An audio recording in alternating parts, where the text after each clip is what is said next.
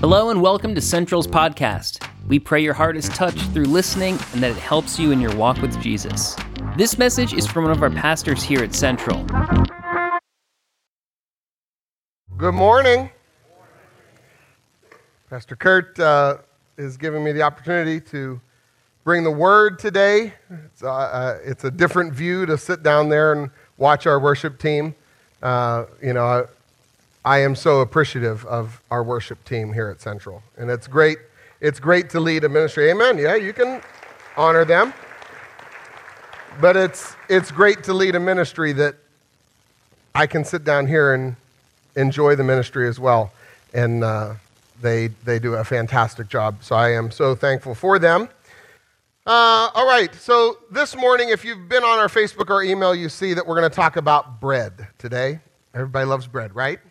Um, but before we get going, just to make sure we're all awake, I thought I'd just start us off with a little slice of humor. Okay? Oh, don't worry, they're going to get way worse. Um, so, what did one slice of bread say to the other slice of bread at the start of the, of the race? Your toast. Uh, what did the why did the loaf break up with his girlfriend? Their relationship was crumbling. How do you spot a really radical baker? You just look for the one that's going against the grains. what is the most sophisticated part of the bread? The upper crust. Come on, Shabbat, stay with me. Um, listen, these are good jokes. Everybody loves a little bun. Um, just like butter, I'm on a roll. Okay. All right, now you might think, you may think that I started baking because I really enjoy it, but you really want to know the reason I started? Mm, I needed the dough. Come on, you got to laugh. It's the yeast you could do. Honestly, you know what the worst part about bread jokes are? They get a little stale. I'm sorry, I'm sorry. All right, that's all. I had other jokes, but they all went awry. Um, oh, it's amazing. He lets me up here. Um, all right, so feel free to take out your phone. If you're online, you can get a piece of paper. If you're here and you like old fashioned paper, in, uh, the seat back in front of you, there are uh, little notepads. You can make notes. You can write questions. You can say, Did he really say that? Uh, and if you don't enjoy it, you have something to doodle on. Um, so I don't know about you, but I have loved this sermon series that Pastor Kurt is teaching us through. Uh, not to try and, and boast uh, on him, but it is so wonderful to be in a church uh, with a teacher leading us and that teaches us the word so well. So I do appreciate him. Um, for me, as an analogy person, I love analogies. The, my favorite thing about this series is the mirror that's being held up to the Old Testament and that's showing us uh, the true picture to come in the New Testament and the new covenant with us. I was at a pastor's conference, uh, all our staff was, this is years ago now, and Pastor Jim Cymbala, uh, who is the lead pastor of the Brooklyn Tabernacle uh, in New York. A great church, a lot of very hands on ministry. He talks about them really having to minister to people in a really tough life situation. And he was kind of admonishing the pastors and said, Go ahead and preach your Old Testament sermons. I'll handle ministering to prostitutes and drug addicts. And it was like all the pastors in the room, you just heard the air get sucked out. Uh, but he said, go ahead and preach them. Whatever you do, get to Jesus quickly. And that's what I have loved about this series, is Pastor Kurt's ability, and hopefully today we're going to see. We're going to look at the Old Testament, but it is to point us toward Jesus. That's the purpose of it. So we're going to try and get to Jesus quickly today. It is amazing to see God's attention to detail, isn't it? You know, the plan, the plan that he had to redeem mankind started long before Jesus was physically present on the earth. Uh, what we're trying to do uh, when we are looking through this series, Pastor Kurt's heart, my heart, is to ignite a passion of worship in us the way that God has intended all along. Now, when I say this, it's not just talking about our vocal, you know, I'm the worship leader. Like, hey, he's telling us we got to sing louder. Not really. It's, it's the position of our heart. The worship, word worship, and the connotation of what we're going to talk about today is much wider than just a vocal singing of praise and worship to Him. From the very beginning, God's intention was to be with His people. God wants to be in the very midst of His people. God not only came to earth, but he came to dwell in the very center of his people. You know, if we looked at the picture uh, a couple weeks ago when, when we had that image that was the overview, you saw the tribes all centered around the tabernacle, God's dwelling place. When they moved uh, and they had to pick up the pieces of the tabernacle, they were centered within the Israelites. God still chooses to be in the center of us. So we looked at that at the very beginning of the Bible. We're going to fast forward to the end of the Bible and look at Revelation. In the book of Revelations, he is seen at the center of the golden menorah. Those golden menorah represent his people, his congregation, all of us around him. He is in the middle of people today still. He is dwelling right here with us right now. That should cause a little bit of awe to us that he chooses to be with us. The tabernacle, the tent, was not a permanent building. He came down to our level. God wanted to walk with his people through their wilderness. He became a pilgrim when they were pilgrims. He will come to our level and dwell with us in our situations, in our wilderness. I know I can raise my hand, I don't know if anybody else can. Has life ever felt like a wilderness? Had there ever been a season? go ahead. I, I like participation when I, when I am up here. It lets me know that you're listening, lets me know that we're here. Okay? So the tabernacle reminds us that God wants to be with us through everything. Through everything. He could have said, You're disobedient people, you didn't listen to me, and you have a consequence of being away from me for 40 years. And when you get good enough and get to the promised land, I'll meet you there. He didn't. He said, Even though you were disobedient, I'm going to be with you. Okay? Jesus came to draw us near to God, but too often we believers can revert to the old system where pe- priest and people were separated. Okay? So there are times where we prefer others seek God for us. There are others that we want to hear God for us and then just tell us what they heard. We read books of how other people sought after God we listen to prop- popular preachers and tell us what they've learned of God and what they've learned of His Word. We listen to private worship songs that other worship leaders around the world are writing to God, and we listen to them offer that up, never singing them for ourselves. Too easily, we find ourselves in the position of the Jewish people at the base of Mount Sinai while God is up at the top meeting with Moses, and they say, No, no, no, we can't go there. You go, Moses, talk to God, come back and tell us if we go ourselves, we'll die.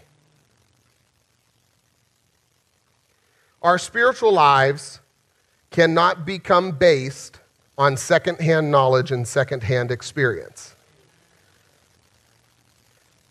Secondhand food cannot satisfy a true hunger for God. We are meant to have an intimate relationship with Him. You know, we are blessed to be in a church where week after week, Pastor Kurt will put a fabulous spread on the table in front of us. There's great worship, there's great ministry, there are things going on, but we can't, our, ourselves, right here in our local body, we're not talking about everybody else outside the wall, talking to the church family that I'm in right now. We can have a tendency, and it, it is, should be a caution to us not to become secondhand Christians. So we need to stretch. The things that we're talking about today, we're going to stretch into the rest of our week. You know, last week, Pastor Kurt talked about us as priests being ministers to the Lord. Some of you are new to the faith. Some of you may be new to a church even talking about that. And so it seems kind of lofty. And we think of that phrase, ministering to the Lord, as, you know, a couple moments ago in worship when we're standing here and singing before Him. Yeah, that is an aspect of it. But as the priest that you are, because in the new covenant, newsflash, we are the priests, okay? We are not the people, we are the priests in this covenant. Uh, because of that, we have to have a lifestyle of worship. So, we're going to talk about some things today that'll be ministering to the Lord, okay, and how we can do that outside of singing. All right, that was a little detour. I had Dana make us a graphic that was in the theme of the, of the thing because uh, it's how my brain works. I have little detours, and I, I try and fight it usually, but I've decided today I'm going to just give you a few little detours that, as I share them, this is what I hope that it spurs you on to think about something else outside of this room. We're not going to dig into the depth of this road. We're not going to go all the way down. I'm just going to give you enough of the surface, and hopefully it spurs you to think, huh, I never thought about that. And then you start to explore, read in Scripture, search it, search it out for yourselves, okay? All right, okay? Here we go. So we're studying the tent series right now. What this method of studying is called typology. Okay? So, this is a method of biblical interpretation where an element found in the Old Testament as seen, is seen to prefigure or to foretell one found in the New Testament. Okay, it says in Hebrews 10 that the law is just a shadow of the good things to come and not the very form of the thing. We're taking time to do what it says laid out in 1 Corinthians 15 46. We are first looking at the natural, okay? We're looking at the natural thing, these elements, these uh, stations, these furniture pieces. Look at them for their intended purpose in the Old Testament, and then we're going to see the pattern that they form spiritually for us. All right, today we're diving into the table of showbread which you'll see whenever it's written there, looks like shoe bread, okay? Uh, you're, depending on the translation that you have, it might have the E, it might have the O. There are other translations that have a different word altogether. We'll talk about some of them today, um, but it's all the same thing, okay? So E or O, don't worry about that. We're talking about the same thing, showbread. Before we get into the specifics, I wanted to do an overview of special events that led up to this point, just in case you aren't familiar with Moses and the Israelites and how we got here, okay? We ready for a speed history? Yes? Okay? All right, here we go.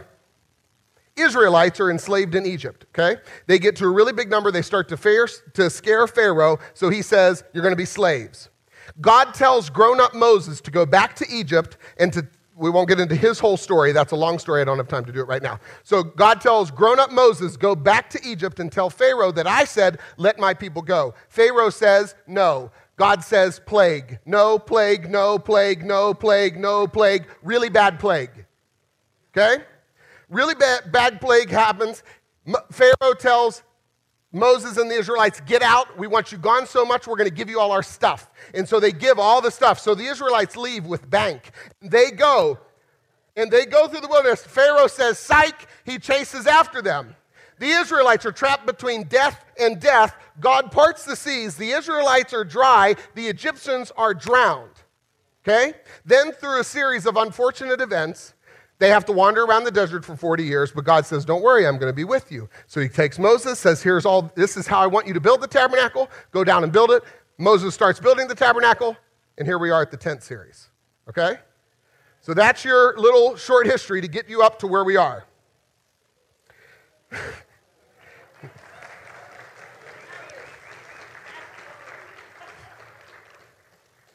okay? So, if you have missed any of the previous series, the last three weeks, I'm encouraging you to go watch them online. We have the online tool. It's a great way to hear what Pastor Kurt has already established leading up to this point. I will slow down, but we're going to just recap these uh, other three elements. So, we learned about the outer court.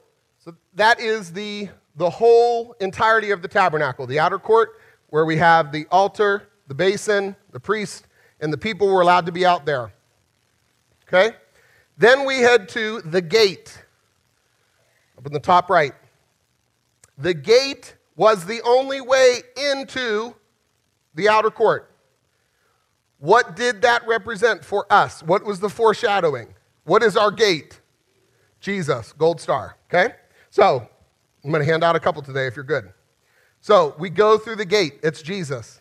Then we get the first thing when we come in the gate is the brazen altar down here in the bottom corner with the lamb on it. This is where the sacrificial offerings were given to God, the shedding of blood and atoning for the people's sin. This picture is a shadow of the crucifixion. It's a shadow of the shedding of blood of Jesus for all of us. Then we go to the basin, the basin where the priests were washed clean of the blood and the dirt on their hands and their feet. We see this as allowing the word, big W, representing Jesus, and the word, little w, representing the Bible, to cleanse us. Not forgiving our sins necessarily in this context. We're talking about the ongoing sanctification and the keeping of us clean and preparing us to do God's work. Now we are going to approach the holy place. There's a natural progression here that God crafted. I saw an image um, while I was doing research that uh, I don't know if it was their intended purpose, but I saw it on the image that straight through the gate was a, a band of blood red that went through the altar, through the basin, into the holy place, and into the Holy of Holies.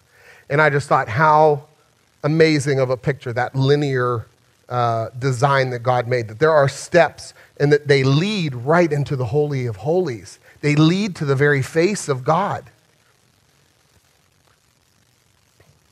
So, our pattern is this we've been converted through the burnt offerings. Then we are cleansed by the basin. And now we head into the holy place for communion. Okay? Now, in the time of Moses, regular Jewish people could not enter the holy place, that, that inner tent, okay? Only the priest could go through the veil. The veil that separated that from the outer court was a white linen veil with blue and purple and scarlet material woven through it. There were no cherubim uh, embroidered on this veil like there are in the veil that lead to the most holy place, which we'll talk about in a couple weeks. The veils to the holy place and the most holy place were about twice as high as that outer court, okay? So I would say signifying a greater spiritual experience, that we were heading to a new level the closer we get to the presence of God. There's more there. Okay? Let's take a look inside the holy place. This is such a cool illustration. Um, so imagine, as a priest, we've just gone under the veil and we've walked into this room, uh, something that you have never seen before. The holy place was an in- interior tent about 30 feet long, 15 feet wide, and 15 feet high. All of the walls were made of wood that were overlaid floor to ceiling with gold. Okay? Uh, now, I mean, could you imagine like the, the way light would dance around in this room? Like completely consumed in, in gold all around you. Um, okay, so let's just take a little look back. When we were outside the court, the bronze, the altar, the brazen altar, and the basin were made of what material? Bronze, gold star for some of you, okay? So, bronze material out there. We've entered into the holy place. Everything has transitioned to gold, representing the purity of God, okay? Um, we're going to take another detour and just talk about the covering over that tent. Uh, so, this interior tent, we already talked about the walls, but on top of it, it wasn't a roof, it was fabric that was draped across and then down all the way to the ground on the outside. So, it completely covered the tabernacle, the, the interior holy place. So, the first covering, if you were inside and looked up as a priest, you would see a white linen cloth that was embroidered with cherubims on it. Okay? On top of that was a covering of goat hair then on top of that was ram skin that was dyed red. And then on the very top was a covering made out of animal hide. Now, there is great debate, depending on the translation that you have, uh, of what animal hide that is. And rather than fuss over that detail, what I want us to focus on is that the holy place from the outside did not look special. You know, I mean, you think about like a sea of tents, and we're talking millions of people. Like sometimes that's hard for us to remember. Millions of people in tents gathered around a larger tent in the middle that's covered with animal hide, all the way, front and back, all the way down to the ground.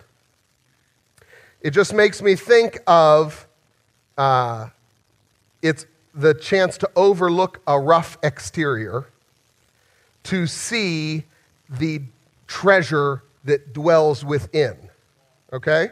So it's God's wisdom. We see it all through Scripture to hide treasures of His kingdom in common, humble vessels. All through Scripture, we see it. And that includes our Lord and Savior, Jesus Christ. So you think the holy place was beautiful inside, sparkling, 15 foot high walls of gold. But the typology pushes us to also look at Jesus, who Scripture says had nothing about him, no attraction, nothing about him that would draw us to him. You know, I mean, he wasn't this like big long haired bearded stud walking around that people would notice him because of his outside appearance. Yet inside of him dwelt all the mysteries and glory and wonder of God. All right, we're back from the detour. Okay? So back to this holy place slide. Uh, we see over here on this side, we have this big golden lampstand, the menorah. Okay? Pastor Kurt's going to be talking about that. And then the thing in the, in the center is the incense altar uh, with the priest there putting incense. So we'll be talking about those two things in the upcoming week. Obviously, you have the, this artist's interpretation of the veil that would lead to the Holy of Holies. Okay? And then all the way on the side, we see this long table with stacks of something and these little bowls on top. And that is the table of showbread. Okay? Let's go to the text in Exodus to read just about the specifications that God lays out to Moses about this table. So, Exodus 25, 23 through 30. If you're old school in your Bible, if you want to write it down, but it will be on the screen if you just want to follow along. This is God talking to Moses. He says, Make a table out of acacia wood, make it three feet long, one foot six inches wide, and two feet three inches high. If you're in a different translation, it probably says cubit. Remember, that's this measurement here. Cover it with pure gold. Put a strip of gold around it. Also, make a rim about three inches wide. Put a strip of gold around the rim. Make four gold rings for the table. Join them to the four corners where the four legs are. The rings must be close to the rim. They will, sorry, they must hold the poles that will be used to carry the table. Make the poles out of acacia wood, cover them with gold, use them to carry the table. Make, it, make its plates and dishes out of pure gold. Also, make its pitchers and bowls out of pure gold. Use the pitchers and bowls to pour out drink offerings. Put the holy bread on the table. It must be near my holy throne on the Ark of the Covenant law at all times. Okay, so we've talked about the specifics of the table. It's good to have that context, but now we're going to talk about the holy bread because the table is just the vessel while it needs to be holy and sanctified, but the main part of this is what is on the table. Okay? So we're going to talk about the bread that's mentioned there. There are 12 loaves, two rows of six each. And there's a little bowl of frankincense, okay, which if you're not familiar with, it would be, it's a, it's a resin of a, of a tree. So think of like a, a whitish amber little, looks like a, a little pebble almost. Okay, so there's a little bowl of those sitting on top. Here's a very little detour. You can just write down Leviticus 24, or if you don't know how to spell it, L E V period 24. Okay? The frankincense that's mentioned there in the top is a memorial portion of the bread. So we're going to talk about it in a little bit. The bread was actually consumed by the priests, but that the frankincense was taken off of that bread and taken over to the altar of incense and offered there up to the Lord, okay? So it's just a little side track. You can read about that um, in that scripture. Now, there is some discrepancy on the loaves, okay? Some people say it's leavened, other people say it's unleavened. Some people say it's a flat bread, round bread, thick, thin, the sides baked in a pan that would curve them inward, pan that would curve it up, all that other stuff. I'm not going to hone in on those things because they are not spelled out for us in Scripture. They are tradition, and I'm not saying there's not truth to that tradition, but we have all played the telephone game, right? Where we say a sentence and then years and years and years down the line, we have some version of it. So I'm not going to harp in on that. What we're going to key in on is that there's bread and there are 12 loaves of it, okay? Uh, depending on your translation, we talked about a little bit that this bread could be named all different things. Because remember, we have the tabernacle we're talking about right now, but this also gets translated into the temple, in a, in a few more books of the Bible, and the temple had several rounds of rebuilding. So you may hear showbread, you may hear other things talking about this table um, or a variant of it, but we're all talking about the same stuff. But the original Hebrew word for this bread is lechem hapanim, okay? Which most closely translates to the bread of the face, aka face bread. Okay? Now, this was not because of the shape. This is not because they cut out a little silhouette. It wasn't a mischievous priest that pushed his face into the dough before it was baked. You know, I, I did think, I don't know why that thought popped into my head, but literally that popped into my head as I was writing. It's a strange place he made up here. Um, now, in Second Chronicles, this bread is mentioned and they call it the continual bread because it's, it's spoken in that scripture that we read that at all times. So you'll hear that aspect of the bread, that it was always meant to be there. Uh, so every Sabbath, every Shabbat, once a week, the priest would come into there, into the holy place, and they would swap out new bread for the bread that was there, so that there was always bread at that table. This marked their constant devotion to the ministry with God. Okay, this is a continual thing. Uh, there was never a moment that this bread was not on the table. It was, uh, there are some traditions out there that, that they talk about that this bread remained fresh, whatever that means, uh, to the priest. So I would say all we, can, all we know is it's not going to be a, a, a stale, nasty thing for the priest to have to eat. It's actually something that they enjoy to partake. God actually instructs it as something I want you to do. I want you to partake of this bread. Okay? Um, in Leviticus 24, this bread is put out every Sabbath, and it says in that scripture that it is representing the everlasting covenant that God has with the Israelites. God puts a lot of weight on this bread, on the bread of his face, the bread of his presence. In Leviticus 21, it's like, it's like God highlights it um, because he calls this bread, this act, a most holy offering. That's a verbatim. This is a most holy offering. So there is something super important about this bread. In Numbers 4, uh, the Israelites, you know, they've moved around. They were nomadic people. God moved them through in those 40 years. When they traveled, God put so much importance on the bread that the bread had to remain on the table even when they moved. Like, talk about nerve wracking for the people who had to carry that thing. Okay? So, there are instructions in number four of how the table was covered how it was wrapped up and then to be uh, moved. Okay, here's an, another fun little detour for you. Uh, if you have studied anything in the Old Testament, if you have read the books Samuel, 1st and 2nd Samuel, uh, if you have not read it and you like dramatic stories or if you like soap operas, please go read 1st and 2nd Samuel. It will fascinate you. Totally wild story. But in 1 Samuel, David is on the run. This is David who becomes King David, okay? David is on the run, and he is starving, and he has a couple men with him, his little, small group of people. He's starving, and he shows up at the tabernacle and asks the priest, Can you give me food? And the priest says, We don't have any food here. The only thing we have is this old bread. It was this bread that we're talking about. So they had swapped out the old bread for the new bread. They had this old bread, and that's just when David shows up and the priest kind of grills him and asks some questions about his purity, his integrity, and the integrity of his men and all that. And after feels sufficient, the priest makes an audible and decides, I'm going to give you some of this bread. And so that's the only time in Scripture we see anybody outside of a priest consuming this bread uh, in the Old Testament, okay? Um, so, what is the importance of bread? Why bread? So, in biblical times, and for many, many years to come, and even to this day in some parts of the world, bread is a main food group. It's a main way of sustaining life. Bread has kept people alive in times when there was no other food. Bread, in some form, shows up in almost every culture ever documented which I find, from an analogy standpoint, very fascinating because that means that this image works in every culture.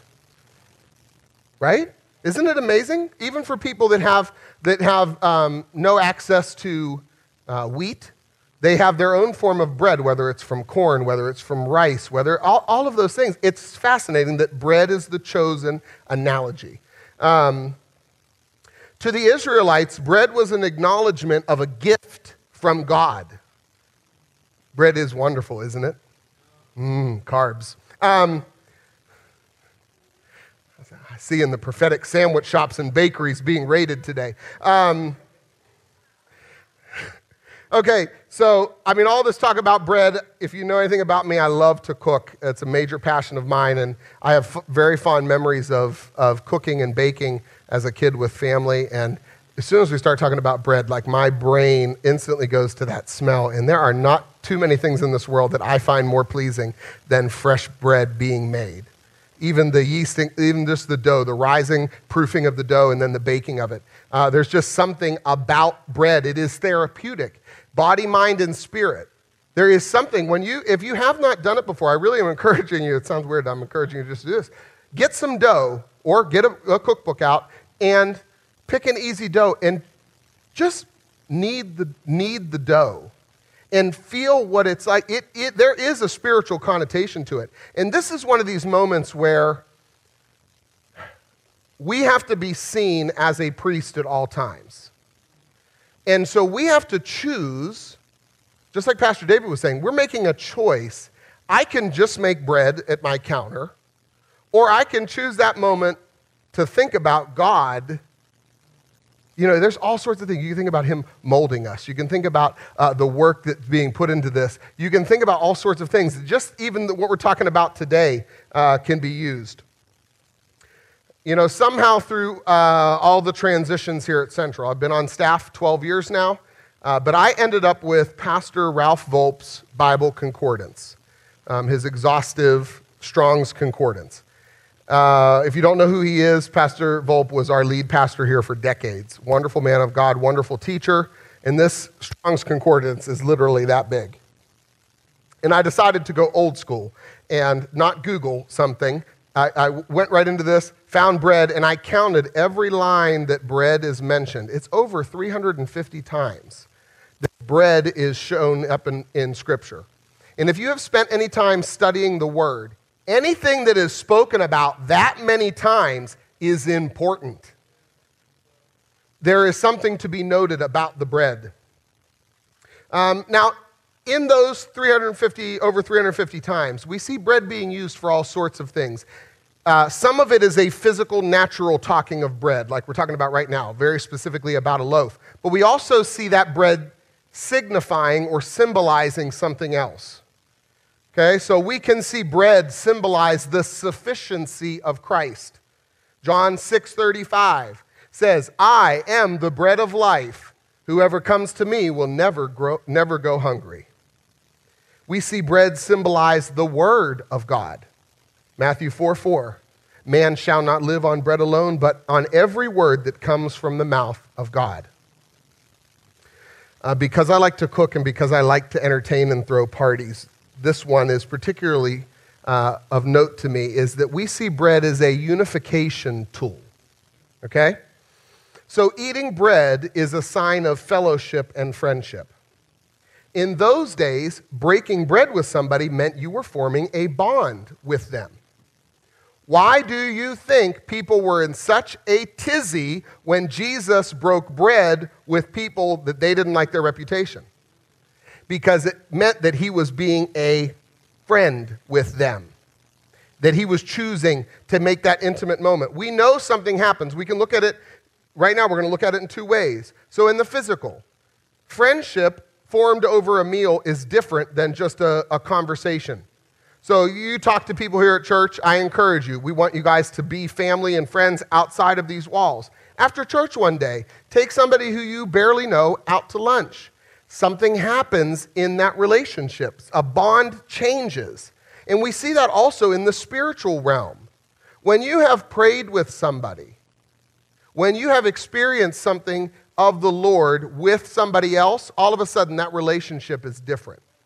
And it's because you have partaken, you have broke bread, the holy bread, the bread of Jesus, with another believer.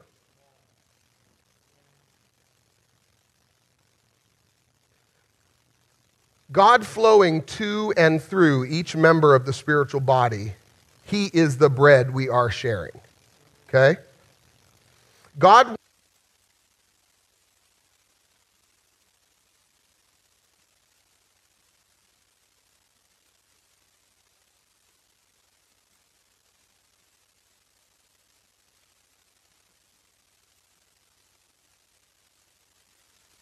talked about speaks to the Messiah as the bread of life.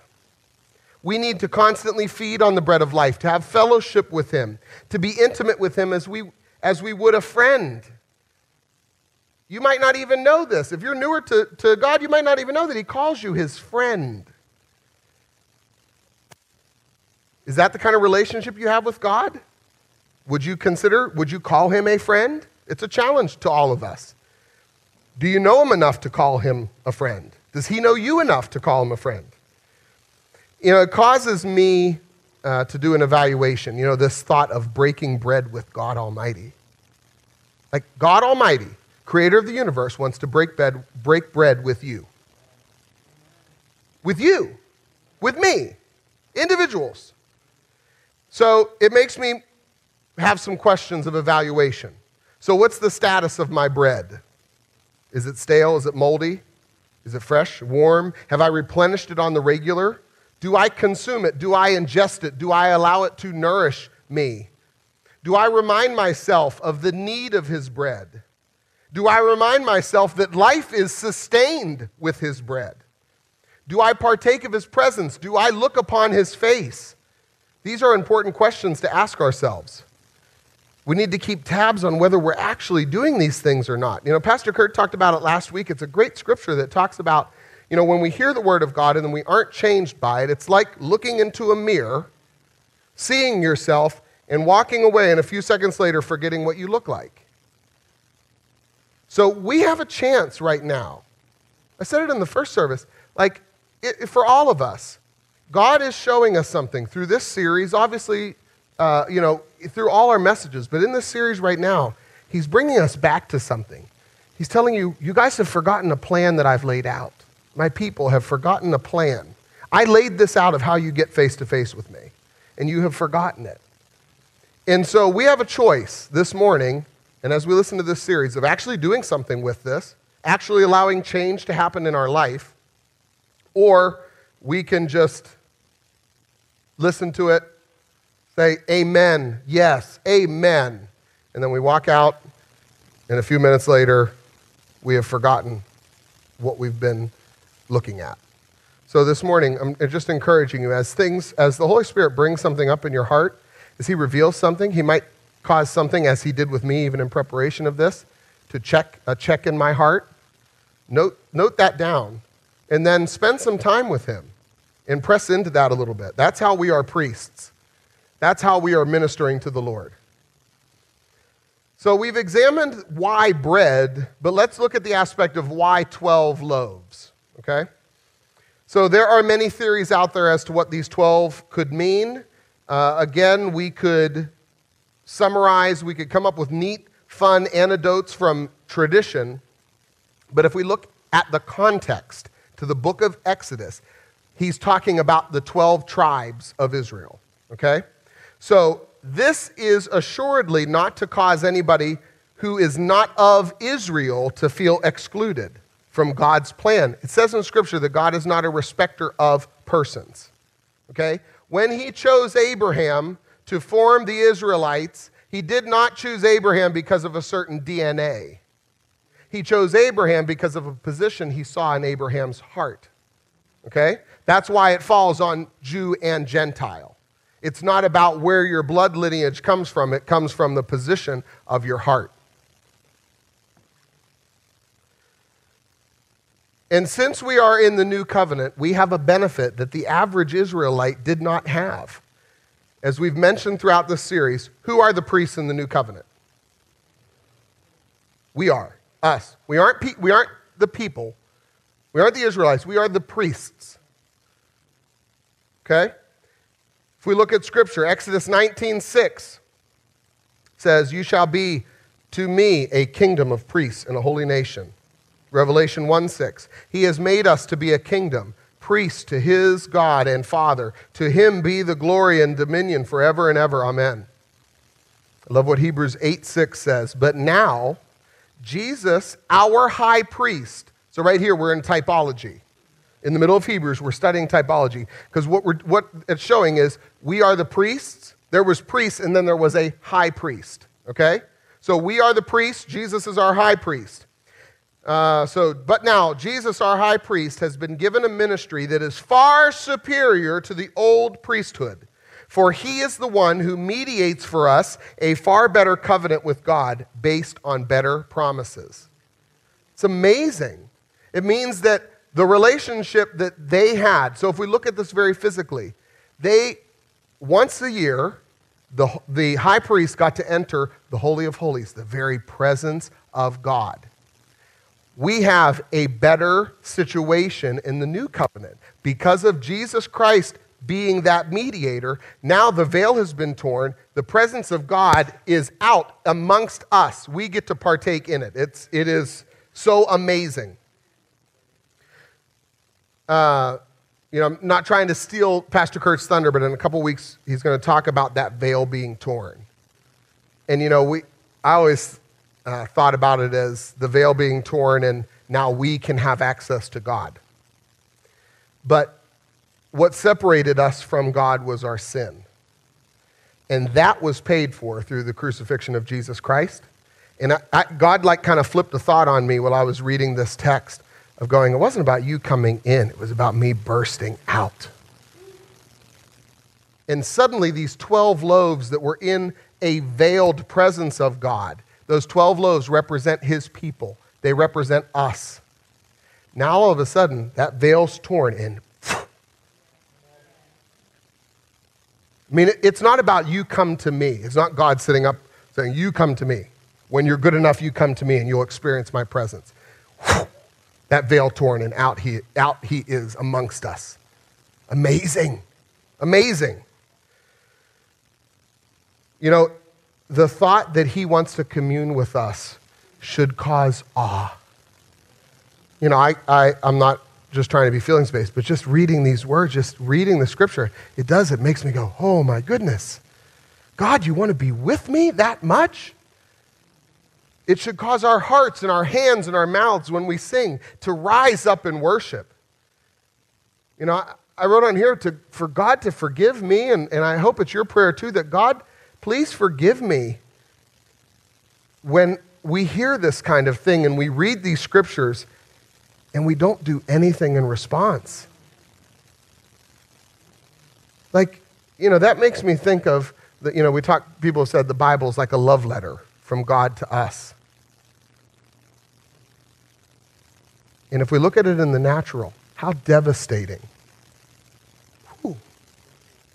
How devastating would it be to write your love letter of undying love for somebody and to send it to them and they look at it and say, oh, that's nice. Ooh. Come on. He called us as priests. He laid it all out for us. And then we look at it and go, that's nice. I'm convinced that if me, starting at me, because I can't make any statement to you guys that I'm not willing to go myself, starting at me and every person in our church body, online, in person, wherever you are, if we got the concept that we are priests and we started to live like it and we started to obey the Lord like it, we would see a change like we have never witnessed before in our own lives and in this church body. An incredible, incredible thing. All right, I'm going to do one more detour, okay? Can we do one more? So, this is a little fun fact of Bible trivia, but it points to God knowing what He's doing. Have you ever been in a place where you don't, you, your, your mind is going, I don't know that you know what you're doing? I don't know. I, it doesn't feel like it right now. This right here God like put his thumb on it when I saw this and go, if you didn't think I knew what I was doing, look at the detail of what I execute things. So, right here, fun fact Jesus is the bread of life, right? What town was Jesus born in? If you can't remember, let's sing the song. Oh, little town of. Okay, Bethlehem. Now, if you were uh, somebody who read in Hebrew, you wouldn't read that word as Bethlehem. You would read that word as Bethlehem. Bethlehem. Bethlehem. We already talked about one of those words today, Lechem Hapanim. Bethlehem means house of bread.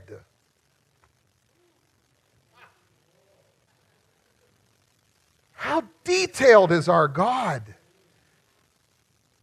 That he would know the bread of life must be born in the town called Bethlehem because he is the bread of life and he is coming from the house of bread. Woo wee. You know, one other thing um, that this bread also represents is God's favor. Okay? So, in the concept of bread, there is an inherent acknowledgement of God's faithful provision and favor. Psalm 37 25. I have never seen the righteous forsaken or their children begging for bread. Let's look back at, at the first, first physical representation. Let's think about manna. What did manna mean to those people out in the desert wandering around? It was their life source. How about when Jesus multiplied the bread and fed the multitudes? You know, enough with to go home containers for everybody, at least for the 12 disciples.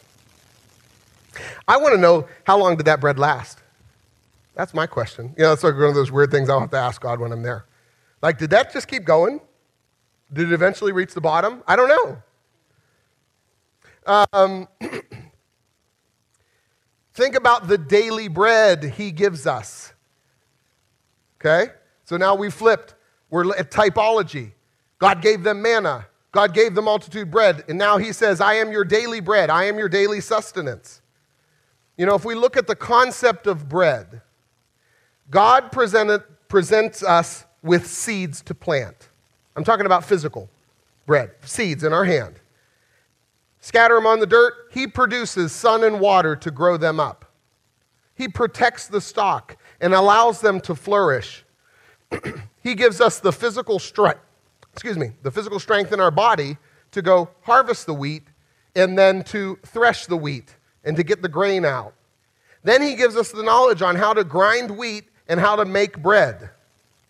This is a pattern that we see that we can choose to honor the Lord. This is an example of how we minister to the Lord outside of singing worship. So it's an acknowledgement that it's all His, it's all from Him. Every step in the process. You could just plant, like, you know, for those of you, I love to garden. Uh, gardening is one of my passions in the summer. You can't, or it would, I won't say can't, it's very hard, for me at least, to be a gardener and not see the hand of God. Little tiny seed, it says in Scripture that that seed must die first. Must be nothing. It must be pushed down into the ground in the dark, allowed to be there. Then it grows, and it grows into a shoot, and it grows a plant. And it's amazing. You know, you think about an apple tree. That apple tree started from one seed, pushed into the ground, grew a big tree. Now there's fruit all over the tree, and in each of those fruits is a multitude of seeds. It's an amazing picture.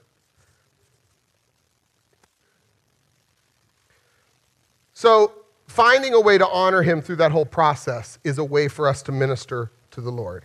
We recognize his workmanship in everything, and boom, we are all of a sudden ministering to the Lord in a very natural circumstance. The Israelites had a great understanding of the continual meeting of their physical need by God. Because without the manna in the wilderness, they would have died. So they had a very physical representation of this spiritual concept. Um, the Jewish people, although, uh, let's say, a strict traditional Jewish person would say that they're still waiting on the Messiah, okay? There is something called a Messianic Jew. The Messianic Jewish community uh, holds on to the Jewish traditions and the things laid out in the Bible, but they also have the revelation that Jesus is the Messiah. and those things that have been fulfilled. But what the Jewish culture has done a great job of doing is reminders. Okay? They have a great concept of how to be reminded. So, have you been at the grocery store? Has anybody ever purchased or eaten challah bread? Okay? Challah bread. It's usually a twisted loaf of an egg bread. It's delicious. One of my favorite breads of all the bread world. Okay? Um, but it, the word challah, it's not about the dough. It's not about traditionally. Maybe in, if we get it at Giant Eagle, it would be. Um, but if you would go to a traditional Jewish bakery, or you go to the kosher section of the grocery store and flip over a box of, of matzah or other kind of cracker, it'll say on there, if it's, a, if it's a kosher food, it'll say the challah portion has been removed. So this is a beautiful concept. Uh, so I say I am a Jewish person and I am making challah bread. While it's in the dough process, a little bit is snipped off, and they take that and either put it in the oven or on the fire or wrap it in foil and put it in the oven until it is burnt to a crisp. Why? What it does is signify God, you've given me this dough, you've given me this bread, and I know you'll meet my needs again. So while I have 100% of it, I don't need 100% because I know you're going to take care of me. I'm going to take a portion off and I'm going to signify I don't need all this because I know you're going to meet my needs. Does that paint to a picture of what we do in the new covenant? I know we're, I know we, there's a, a preacher up here and he's going to preach about money. I am. Because that is exactly what we do in the new covenant we bring him a portion of our dough. Okay? Portion of our dough, knowing that he gave it all to us in the first place and that he's going to continue to make it work as we give to him. In Deuteronomy, it says that the Lord gives us the ability to make wealth. So, giving to him not only supports the local church, it supports what we do here, but it also shows that we are not dependent on money, we're dependent on Him. Now, the Israelites had a heart to give. If you read through Exodus and some of the other books around this section of the Bible, there are times where they've actually been told, please don't bring any more. Please, we, we can't house it. Everybody's needs are met. Everybody has what they have. Like, we can't we can't hold any more of it. That shows you how generous they were. And I wonder if it's part because they really had, while we get to choose, um, if we recognize his handiwork, they had, to, they had to see it. Without his manna, they would die. And so they knew that concept. And so, out of response to his favor, out of response to his provision, out of response to his goodness, they had an abundancy in their giving. You know, that is why my family, uh, and I know many people in our church and in church families all around the world, they choose to give regularly. You know, I, I, I don't choose to give out of compulsion. I don't give out of an obligation. I give because it's a reminder that God gets my first fruits. Okay? You know, Pastor David, it was like he read my notes this morning uh, when we got into this part. You know, if I grew an apple tree loaded with fruit, I could go pick the best fruit, and it's for, I grew this tree. It's amazing. But what God asks for is a first fruit offering, where I take that first, those first prime fruits and actually take it and give it back to Him. Um, you know, it's, it's an awesome picture. The old, in the Old Testament, Pastor David talked about it. The Old Testament, it was a 10% tithe, okay? But now we're in a new covenant. In this new agreement, Paul teaches that the tithe is no longer under the law. We aren't under the law anymore. The law has been fulfilled. So, Pastor Adam, are you saying we don't have to tithe? Yes. I'm saying you aren't obligated by law to 10%. Now, I know Pastor Kurt, Pastor David, who oversees our finances, and the elders and deacons, maybe you're a little nervous at this point. Pastor Adam just said nobody has to tithe. Okay? But Paul knew that in the new covenant, the giving is not by compulsion to fulfill a law. It's supposed to come out of the overflow of your heart. It comes out of seeing God's hand of blessing. It comes out of seeing a need for ministry. It comes out of response to that. It's not an obligation. Maybe God is challenging you to give more away. Maybe He's challenging you to blow 10% out of the water. You know, I, I had to have a little moment of checking, even in my own heart, uh, at times before in giving, because, you know, I've had moments where, hmm, to give what I feel like you're asking me to give means I might not be able to pay all the things I need to pay. And so we have a problem. Or, and this is even harder to admit, I really want to have a certain figure in my savings. And if I give this big thing that I feel like you're leading me to, it's going to eat into that number. And I don't know that I'm okay with that. Now, God says to be wise stewards. I'm not telling you not to steward your money well. Uh, I'm saying keep your heart in a position where you're hearing what He's saying and to be obedient with it. And all I can tell you is Joanna and I re- choose to remain to be faithful in our giving. We have never gone without. You might say it's a coincidence. I'm not willing to risk it. Even though my brother, one of his favorite phrases, risk it for the biscuit. All right?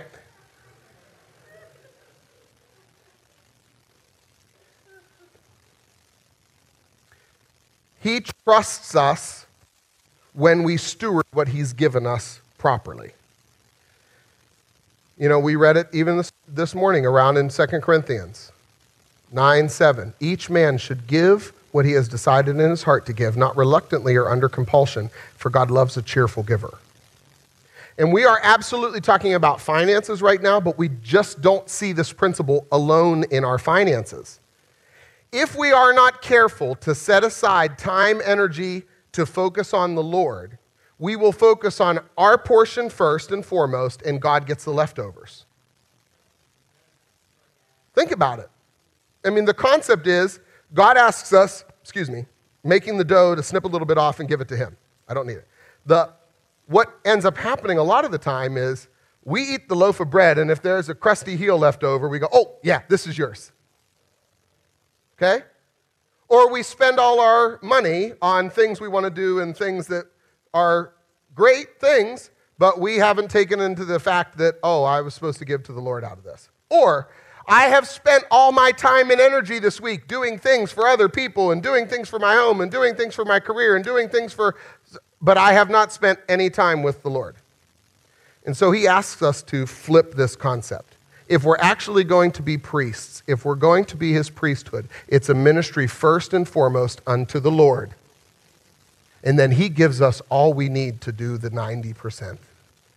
He gives us what we need. And I'm not just talking about the finances again.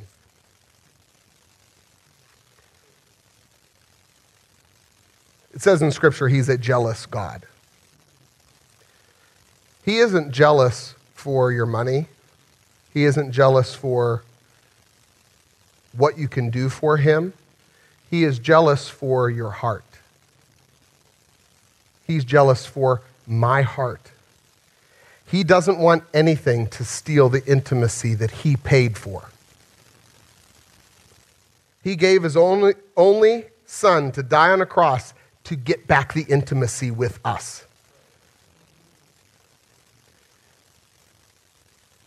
And so often we choose to throw it to the curb because we choose something else over his presence. I'm, I'm talking to myself as well. That's a check for every person that hears this word.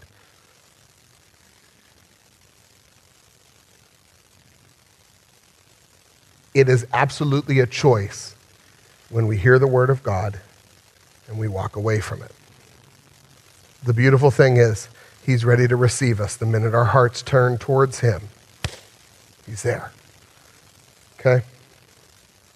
Now, if only we had a way to drive home this importance of taking bread and letting it be one with us. If only Jesus gave us a really cool example about breaking bread and being in communion with the Father. Oh, wait. Where's it at? Pocket. Let's move into communion. So just hold the cup in your hand. You don't have to peel off wrappers yet. Let's just um, talk for a few moments. Now, you may not be super familiar as to why we take communion. You may just know it as a tradition of the church. Uh, you may just know it as something we do once a month just out of ritual. Traditions can be a very powerful tool to remind us of something, but if we lose track of why we have done them in the first place, the intended purpose of them, they've lost all meaning. You know, if, if you know me at all for any length of time, um, you know I, I, I love musicals, and my favorite one is Fiddler on the Roof. I've had the privilege of getting to play Tevye a couple times, and he has a great line in the opening monologue where he says, uh, You may ask me, how did this tradition start? I'll tell you. I don't know. But it's a tradition. So let's be cautious not to look at our communion in that light today. That we're just going to take this because I told you we're taking communion today.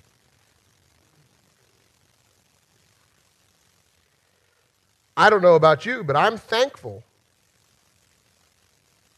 incredibly thankful, that I don't have to sacrifice an animal every time I've sinned.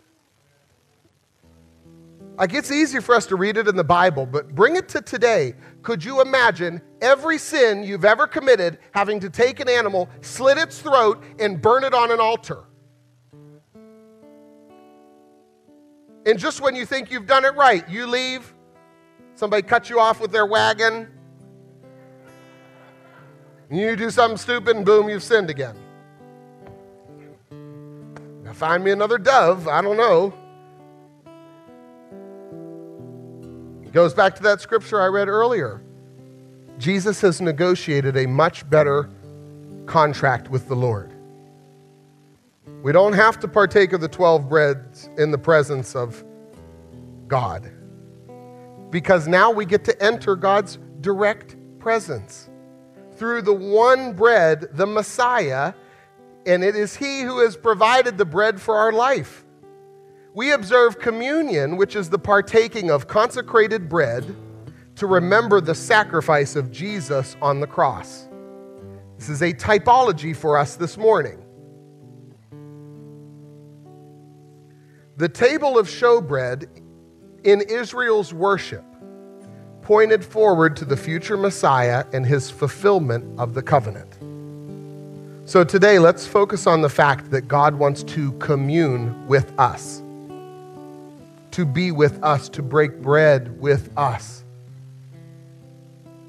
So if you're prepared in your heart to take communion today, I want to make sure that those in, in the room have what they need. If you did not receive one and you would like one, raise your hand the ushers uh, have some that they would be able to bring up to you. While they're doing that, if you're joining us online, I don't want you to be bound by the thought of love. I don't have any grape juice and I don't have any stale styrofoam to eat. Um, but go get go get a couple crackers, a, pre, a, piece of bread, some juice, water, anything that represents uh, the body and the blood of Jesus Christ. Okay, it'll it'll work today. Trust me. So, in light of everything that we've talked about today, I want you to focus on two facts. The first thing is God loves you.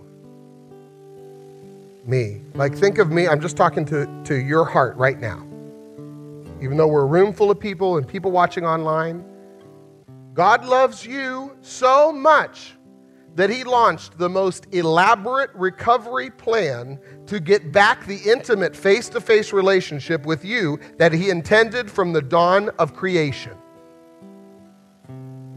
And the second fact is, we need his presence to survive. We will starve to our death without him. Just like the Israelites with their manna, we need you, Lord. So, to combat taking this out of ritual or out of tradition, I want us to just take a moment and pause and think about those two things. So, you might not have ever done it before, but close yourself off right now and get alone with the Father and recognize the fact that He wants to commune with you, that He loves you with an infinite amount of love. And we're just going to let um, we're going to let Chi play for a little bit and just think about those two things as you hold your communion right now.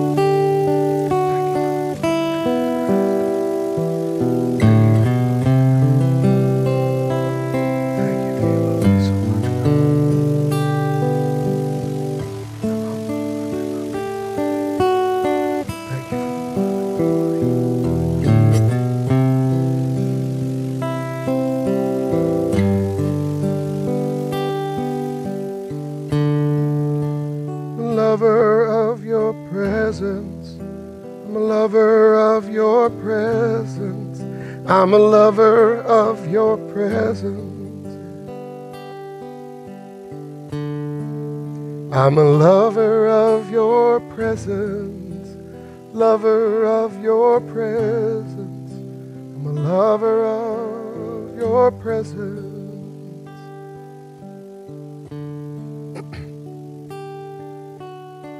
so if you have one of these cups, we're going to peel the top layer.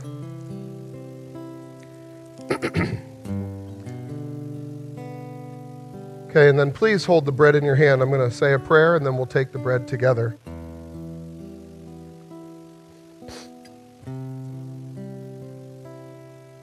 Heavenly Father, we thank you for your desire to commune with us. It brings us to a place of humility to recognize how much you crave our attention. Please forgive us, Lord, for ignoring you at times. Help us to see when we have stepped outside of the holy place. Now we take the bread, which symbolizes the body of Jesus Christ that was broken and given as an offering for our salvation. We cherish you and we thank you with every fiber of our being. We see this bread not only as a representation of our physical nourishment being met, we also see it as our spiritual nourishment, Father. Thank you for this bread. Amen. Let's take the bread together.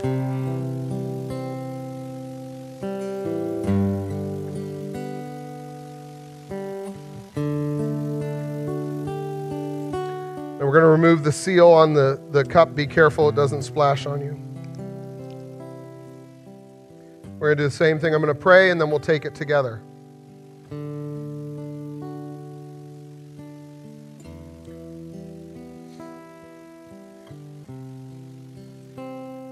Father, we, we recognize that without the shedding of the perfect blood of Jesus Christ, we would be lost. We would be lost in having to continue to work and strive and make sacrifices that would never be enough to cleanse us totally. So we thank you, Lord, that you've made a way for us to be seen as sanctified and clean before your eyes. We rest in the completed and finished work that the blood of Jesus paid for. We thank you that every curse is broken. We thank you that you love us so much that you sent Jesus as our atonement to get us back to the place you created us for. And we thank you and accept the blood of Jesus as our righteous covering. Amen. Let's take the cup together.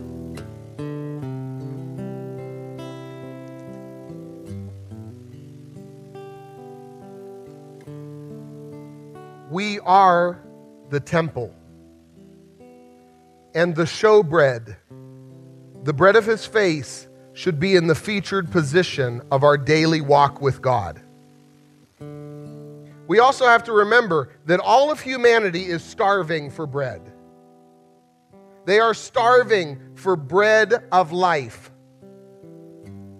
we need to remind ourselves that the presence of God Almighty is such a powerful source, and that thought alone should encourage us to share the gospel with somebody so that they too can come to the gate and enter through Jesus. That they can accept the shedding of Jesus' blood and sacrifice to pay for their sins, that they could be washed clean on a daily basis, and that they, as a priest now to Him, get to enter the holy place and commune with Him for themselves. We cannot hold that truth to ourselves. We cannot. It's a disservice to the world. Now, if you're listening to this message either in the room or you're joining online, and you have never walked through the gate yourself to your destiny with Christ, I encourage you to reach out to us. We would love to partner with you.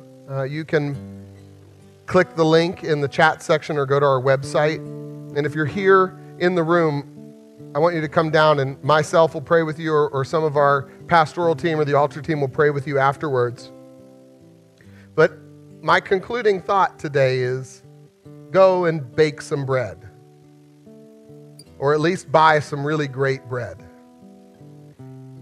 And think about how the Lord so desires and craves communion with you. Heavenly Father, we thank you for being with us today. We thank you for communion. We thank you, uh, Lord, that you make a way for us to turn around even if we lose our path uh, that you're right there with us. So we come back to you this morning. Lord, I ask that the words spoken today, that the music shared today, that all of these will be seeds that grow into trees that bear much fruit. Thank you for your presence. Thank you for your love for us. In Jesus' name, amen. Please take your cup and, and with you and give it to the usher. They have a bucket at the exits. Uh, be blessed today. Thanks for listening. Be sure to subscribe and go visit centralconnect.org for more information and media.